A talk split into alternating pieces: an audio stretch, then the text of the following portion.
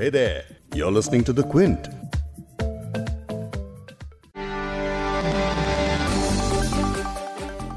Corona महामारी के बीच तारीखों का ऐलान होते ही बिहार में चुनावी बिगुल बच चुका है। राजनीतिक दल अब राज्य में खुद को मज़बूत करने में जुटे हैं और वर्चुअल तरीके से लोगों तक पहुँचने की कोशिश हो रही है। हालाँकि अभी तक सीट शेयरिंग और उम्मीदवारों का ऐलान नहीं हुआ है। बिहार चुनाव को लेकर जहाँ पहले ही कहा जा रहा था कि नीतीश के खिलाफ एंटी इनकम्बेंसी एक बड़ा फैक्टर हो सकता है, वहीं सी वोटर सर्वे ने बताया कि सरकार एनडीए की ही बनती हुई दिख रही है। अब बिहार में आखिर किन फैक्टर्स को ध्यान में रखते हुए भविष्यवाणी की जा सकती है और कौन से वो मुद्दे हैं जिन पर इस बार बिहार की जनता वोट करने जा रही है? इसी तरह के सभी मुद्दों को लेकर आज इस पॉडकास्ट में बात करेंगे। क्विंट हिंदी पर आप सुन रहे हैं बिग स्टोरी हिंदी। मैं हूँ फबीहा सैयद। पॉडकास्ट में आगे सुनिए क्विंट के पॉलिटिकल एडिटर आदित्य मेनन को। तो अभी हम मोटे मोटे रुझान ही देख रहे हैं कि जैसे अब सी वोटर का सर्वे आया तो उन्होंने लोगों से पूछा कि आप कौन सी पार्टी को वोट देना चाहते हैं? कौन से मुद्दे आपके लिए सबसे ज़्यादा इम्पोर्टेंट हैं? आप मुख्यमंत्री पद का उम्मीदवार किसे देखना चाहते हैं? लेकिन पहले बात कर लेते हैं सी वोटर सर्वे की। चुनाव आयोग ने 25 सितंबर को बताया कि बिहार में तीन चरणों में चुनाव होगा और 28 अक्टूबर को पहली वोटिंग होगी। इसके अलावा 10 नवंबर को नतीजे भी सामने आ जाएँगे। चुनाव की तारीखों के ऐलान के ठीक बाद सी वोटर का एक सर्वे सामने आया। इस सर्वे में लोगों से कई सवाल पूछे गए थे, जिनमें एक सवाल ये भी था कि सीएम के तौर पर उनकी पहली पसंद कौन है। साथ ही ये भी पूछा गया कि बिहार की जनता के लिए मौजूदा सबसे बड़े मुद्दे कौन से हैं। बिहार के लिए सबसे बेहतर सीएम के तौर पर ज़्यादातर जनता ने इस बार भी नीतीश कुमार को ही चुना। सी वोटर सर्वे में पूछा गया था कि बिहार के लिए सबसे बेहतर मुख्यमंत्री कौन हो सकता है तो इस सवाल के जवाब में तीस पॉइंट नौ फ़ीसदी लोगों ने नीतीश कुमार को ही बेहतर सीएम बताया। वहीं नीतीश के बाद आरजेडी नेता तेजस्वी यादव को पंद्रह पॉइंट चार फ़ीसदी लोगों ने सीएम के तौर पर चुना। उनके बाद सुशील मोदी को नौ पॉइंट दो परसेंट, लालू प्रसाद यादव को 8.3 परसेंट, एलजेपी के रामविलास पासवान को 6.5 परसेंट, गिरिराज सिंह को 6.2 परसेंट और आरएलएसपी के उपेंद्र कुशवाहा को 5.1 परसेंट लोगों ने बतौर सीएम बेहतर माना। इसके बाद जनता के लिए एक सबसे अहम सवाल यही होता है कि वो आखिर किन मुद्दों पर वोटिंग करने जा रही है? यानी कौन से वो मुद्दे हैं जो उनके लिए मौजूदा समय में सबसे ज़्यादा ज़रूरी हैं? इस सवाल के जवाब में बिहार के लोगों ने बेरोजगारी को सबसे बड़ा मुद्दा बताया। कुल 25.1 फ़ीसदी लोगों ने कहा कि राज्य में इस वक्त बेरोजगारी सबसे अहम मुद्दा है। इसके बाद दूसरा सबसे बड़ा मुद्दा भ्रष्टाचार को बताया गया। कुल 19.3 फ़ीसदी लोगों ने कहा कि सरकारी कामकाज में भ्रष्टाचार को खत्म करने की ज़रूरत है। तीसरे नंबर पर बिहार की जनता ने बिजली, पानी और सड़कों को ज़रूरी मुद्दा बताया। तेरह प्वाइंट तीन फ़ीसदी लोगों ने इन तीनों मुद्दों को बिहार के लिए ज़रूरी बताया। लेकिन एक और मुद्दा तो नहीं, लेकिन हाँ ड्राइविंग फैक्टर बिहार चुनाव में रहता है, जाति का, यानी कास्ट पॉलिटिक्स का। कौन उम्मीदवार खड़ा हो रहा है, उससे आप जाति पॉलिटिक्स का अंदाज़ा लगा सकते हैं, लेकिन अभी तक कैंडिडेट्स अनाउंस ही नहीं हुए हैं। तो क्या इस फैक्टर पर कुछ भी एनालाइज करना क्या जल्दबाजी होगा? इस पर बात करते हैं क्विंट के पॉलिटिकल एडिटर आदित्य मेनन से। आपने बिल्कुल सही कहा, जातिगत राजनीति की बहुत बहुत अहम भूमिका रहती है बिहार में, और सभी पार्टियों के, कहा जाता है, एक कुछ जातियों में उनका एक दबदबा रहता है, जिस तरह से जो सवर्ण जातियाँ हैं उनमें भारतीय जनता पार्टी काफ़ी लोकप्रिय रहती है, उन जातियों को लगता है कि बीजेपी उनकी पार्टी है। उसी तरह से जो मुस्लिम वोटर हैं और यादव समुदाय के वोटर हैं, वो ज़्यादातर राष्ट्रीय जनता दल की तरफ़ उनका रुझान रहता है।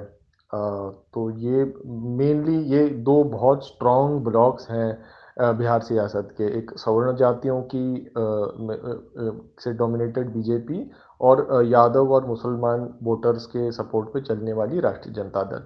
लेकिन इसके अलावा जनता दल यूनाइटेड है, जिनमें, जिनके सदर हैं नीतीश कुमार, मुख्यमंत्री जो हैं वो कुर्मी जाति से आते हैं, जो बहुत बड़ी जाति नहीं है बिहार में। तो लेकिन वो कुर्मी, अपने जो कोर कुर्मी वोट के साथ, वो एक अन्य पिछड़ी जाति और अति पिछड़ी जातियों को चूँकि उन्होंने आरक्षण अलग से दिया तो उन जातियों का भी उन्हें कहा जाता है, कुछ समर्थन मिलता है। अब वो कितना बरकरार रहेगा जो इनके खिलाफ एक माहौल बना है उसमें क्या ये सा, ये सारा वोट बैंक उनके तरफ़ अभी भी रहेगा या कुछ शिफ्ट होगा वो देख वो अभी भी देखना है हमें।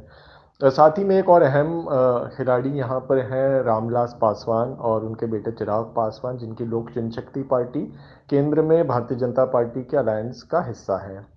लेकिन ये भी देखा जा रहा है कि लोक जन शक्ति पार्टी की नीतीश कुमार के साथ कुछ एक अनबन चल रही है। और नीतीश कुमार की पार्टी कह रही है कि हम इन्हें शामिल नहीं करना चाहते अलायंस में। तो अब ये लोग शामिल रहते हैं या नहीं रहते हैं ये देखना होगा। इनके बीजेपी के साथ अच्छे ताल्लुकात हैं। तो उन्हें बीजेपी के साथ कोई मतभेद होगा नहीं, लेकिन ये भी एक संभावना कुछ लोग इसके बारे में बात कर रहे हैं कि क्या पता ये लोग सिर्फ़ नीतीश कुमार के जेडीयू कैंडिडेट्स के खिलाफ अपने उम्मीदवार उतारे, बीजेपी के खिलाफ ना उतारे। पर अभी भी डिस्कशन चल रही है लोक जनशक्ति पार्टी किस तरफ़ जाएगी अभी तक पता नहीं है। अगर आप बिहार इलेक्शन पर हो रहे एनालिसिस फॉलो कर रहे हैं, खबरें फॉलो कर रहे हैं तो एक्सपर्ट्स को सुनकर मोटा मोटा इतना समझ आ गया है कि राज्य में कोविड और हेल्थ केयर को लेकर काफ़ी असंतुष्टि है। बिहार में हॉस्पिटल्स के वैसे ही हाल खराब थे, लेकिन महामारी ने और चौपट कर दिया है।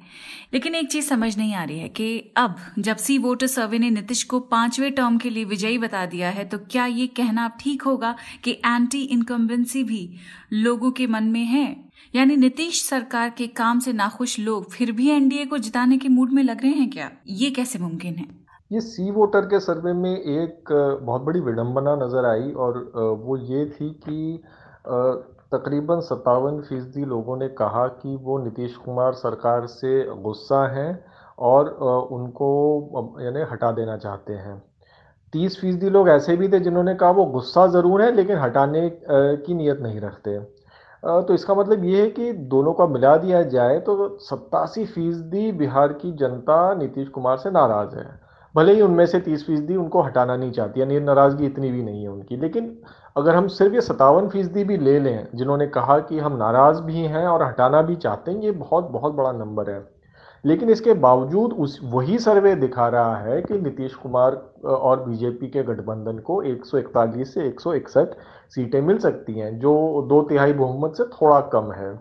तो ये एक बहुत बड़ी विडंबना है कि ऐसा क्यों हो रहा है। यानी इतनी अलोकप्रियता के बावजूद और इतने गुस्से के बावजूद नीतीश कुमार वापस आने के कगार पर क्यों है? इस कम से कम इस सर्वे के मुताबिक। तो उसके पीछे एक बड़ी वजह यह है कि जो विपक्ष है, उसको लेकर एक बहुत बड़ा क्रेडिबिलिटी क्राइसिस नज़र आ रहा है इस चुनाव में। तेजस्वी यादव पूरी तरह से जो एक नीतीश कुमार सरकार के खिलाफ गुस्सा है, उसको चैनलाइज नहीं कर पा और उसका फ़ायदा फ़िलहाल ऐसा लग रहा है नहीं उठा पा रहे हैं।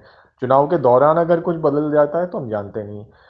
उनकी अपनी पार्टी और उनके अपने जो कोर समर्थक रहे हैं राष्ट्रीय जनता दल पार्टी के, उनके बीच में भी कुछ कुछ डाउट्स हैं शायद तेजस्वी यादव की लीडरशिप को लेके। काफ़ी करीबी नेता लालू प्रसाद जी के जो हुआ करते थे, वो कुछ हद तक साइडलाइन हो गए पार्टी में। अभी रघुवंश प्रसाद सिंह मरहूम जिनकी, जिनका अभी इंतकाल हुआ इस महीने वो यानी मरने से पहले पार्टी से इस्तीफ़ा दे दिए थे। तो ज़ाहिर है जो एक एक आरजेडी को लालू प्रसाद जी के जेल जाने के बाद एक तेजस्वी को जो आरजेडी को आगे बढ़ाने की की ज़िम्मेदारी लेनी थी, वो शायद पूरी तरह इसमें सक्षम नहीं रहे हैं।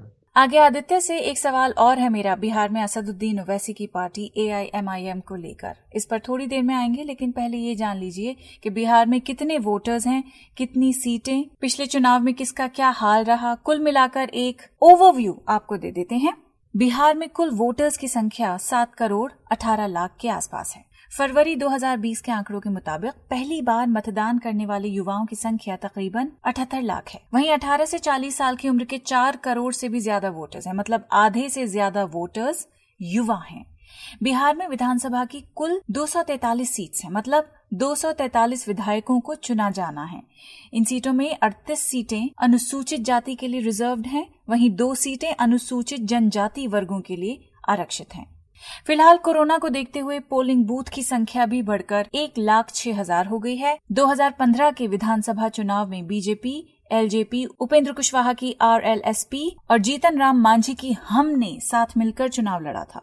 वहीं महागठबंधन में लालू यादव की आरजेडी, नीतीश कुमार की जेडीयू और कांग्रेस साथ थी। लेकिन अब एनडीए में नीतीश कुमार की वापसी हो चुकी है और फ़िलहाल आरएलएसपी महागठबंधन के साथ है। और एक पार्टी जो इस बार मैदान में उतर रही है, वो है असदुद्दीन ओवैसी की एआईएमआईएम, जो देवेंद्र प्रसाद यादव की समाजवादी जनता दल के साथ गठबंधन में बिहार विधानसभा चुनाव लड़ेगी। इससे बिहार के मुस्लिम वोट्स पर अब क्या असर पड़ेगा, ये समझते हैं आदित्य से। असदुद्दीन ओवैसी एक बहुत ही बुलंद मुस्लिम आवाज़ के तौर पर उभरे हैं पिछले पाँच छः सालों में जब जब भी कोई ऐसा कानून आता है जिनका अकलियतों से कोई ताल्लुक़ होता है तो संसद में सबसे मज़बूत आवाज़ होती है असदुद्दीन ओवैसी की।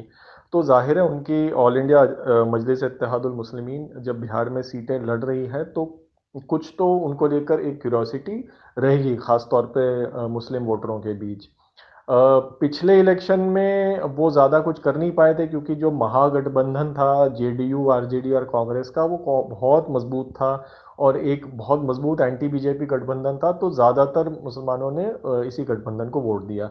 लेकिन तब से अब तक हालात बहुत बदल गए हैं। जेडीयू ने महागठबंधन को छोड़ बीजेपी से हाथ मिला लिया है। इसी बीच में एक उपचुनाव आया था किशनगंज सीट का जो एमआईएम जीतने में कामयाब रही। तो एमआईएम क्या की अभी उम्मीद होगी कि कम से कम वो फिर से जो एक सीट जीती है, वो तो जीते और साथ में दो तीन और सीटें भी जीते, ये एमआईएम उम्मीद कर रही होगी। जो सीमांचल इलाका पड़ता है, बिहार के एकदम पूर्वोत्तर सीमा, जो एक तरफ़ बंगाल से सटा हुआ है और दूसरी तरफ़ नेपाल की सरहद से उस इलाके में एक मुस्लिम आबादी 40 परसेंट के करीब है। किशनगंज ज़िले में 70 फ़ीसदी आबादी है। तो वहाँ पर कहा जाता है कि एमआईएम के सबसे बेहतर चांसेस हैं। और ज़ाहिर है चूँकि M I M mainly Muslim वोटों के के ऊपर डिपेंडेंट है तो उनका एक डायरेक्ट कंटेस्ट मुस्लिम वोटों के लिए आरजेडी वाले गठबंधन से होगा। एम आई एम ने अभी हाल में एक देवेंद्र प्रसाद यादव जो लालू यादव के पुराने साथी रहते थे, उनकी पार्टी के साथ अलायंस की है। और भी छोटी पार्टियों से एमआईएम की बात चल रही है। तो वो जो सी वोटर सर्वे में हम देख रहे थे ना कि जो भी बीजेपी के खिलाफ हैं, वो ज़रूरी नहीं है कि वो आरजेडी के साथ हों। तो वो शायद इन्हीं छोटी पार्टियों के भी वजह से है कि कुछ लोग को लगता है कि के को वोट ना देकर इन छोटी पार्टियों को वोट दे। चाहे वो एमआईएम हो या चाहे वो देवेंद्र यादव की पार्टी हो, चाहे वो पप्पू यादव की पार्टी हो, चाहे वो लेफ़्ट पार्टीज़ हो, कन्हैया कुमार भी बहुत ज़ोर ज़ोर शोर से वहाँ कैंपेन कर रहे हैं। तो इसी वजह से एक एक कॉम्प्लिकेटेड पिक्चर हमें बिहार इलेक्शन में नज़र आ रही है। बिहार इलेक्शंस की जो कॉम्प्लिकेटेड पिक्चर अभी दिख रही है, वो साफ़ कैंडिडेट्स के अनाउंसमेंट के बाद ही होनी शुरू हो जाएगी। लेकिन अगर इन चुनावों को और बारीकी से डिकोड करेंगे, यानी जेंडर के हवाले से तो क्या तस्वीर दिखती है? क्विंट के एडिटोरियल डायरेक्टर संजय पुगलिया बता रहे हैं कि बिहार का ये चुनाव किन किन फैक्टर्स की वजह से ज़रूरी है। बिहार एक प्लूरल, डेमोक्रेटिक, रेडिकल, प्रोग्रेसिव राज्य है, ये बात हम हमेशा कहते आए हैं। इसका एक और सबूत हम आपको देना चाहते हैं, जहाँ तक महिलाओं की बात है। आजकल हम कन्वर्सेशन में सुनते हैं पीरियड लीव मैटरनिटी लीव वगैरह बढ़ाने की बात। बिहार में तो 30 साल पहले वहाँ पर महिलाओं ने इस तरह के आंदोलन चलाए हैं और कॉलेजेस में, सरकारी संस्थाओं में, छुट्टियों में इस चीज़ को लागू करवाया था। अर्ली 90s में ये काम बिहार में हो चुका है। बिहार का चुनाव सब लोग वॉच करेंगे। दूसरा बड़ा फैक्टर है कि कोरोना में चुनाव का लॉजिस्टिक्स कैसे मैनेज होगा?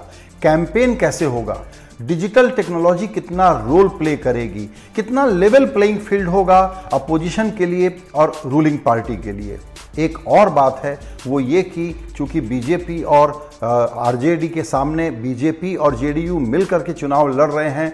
पिछली बार उल्टा था आरजेडी के साथ नीतीश कुमार थे। तो सोशल समीकरणों में इस बार एक नया बदलाव आएगा। उसके कुछ छोटे मोटे सबूत आपको इस बात में भी मिल रहे हैं कि किस तरीके से जीतन राम मांझी, श्याम रजक और अब शायद कुछ और छोटी पार्टियाँ हो सकता है कि आरजेडी के घटक को छोड़ करके दूसरी तरफ़ आ जाएँ और उसका भी फ़ायदा एनडीए को मिलता हुआ दिखे। आमतौर पर जो माहौल है, हम सभी जानते हैं कि कुछ लोग समझते हैं कि ये एनडीए के लिए केक वॉक है। कुछ लोग कहते हैं कि नहीं, नाराज़गी तो बहुत है राज्य सरकार से, लेकिन चूँकि विपक्ष उतनी मजबूती के साथ कोई चुनौती नहीं रख पा रहा है, इसलिए ये चुनाव उनके लिए जीतना शायद मुश्किल न होगा, लेकिन कभी भी चुनाव के बारे में कोई भविष्यवाणी भारत में करनी नहीं चाहिए। तीसरा बड़ा फैक्टर है बीजेपी का और नीतीश कुमार का संबंध कैसा रहने वाला है? ज़ाहिर है कि प्रोजेक्टेड मुख्यमंत्री के उम्मीदवार वहाँ पर नीतीश कुमार ही हैं और उनकी प्राइमेसी सबको स्वीकार्य है बीजेपी में।